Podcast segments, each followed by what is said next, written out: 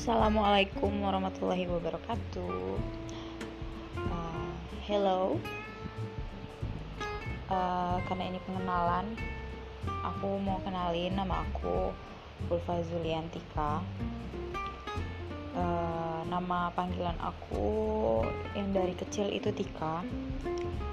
Tapi seiring berjalannya waktu, nama panggilan aku terus diupdate sama teman-teman sekitar aku hingga terbentuklah banyak banget nama panggilan yang bahkan satu kelas itu bisa berapa panggilan buat aku sendiri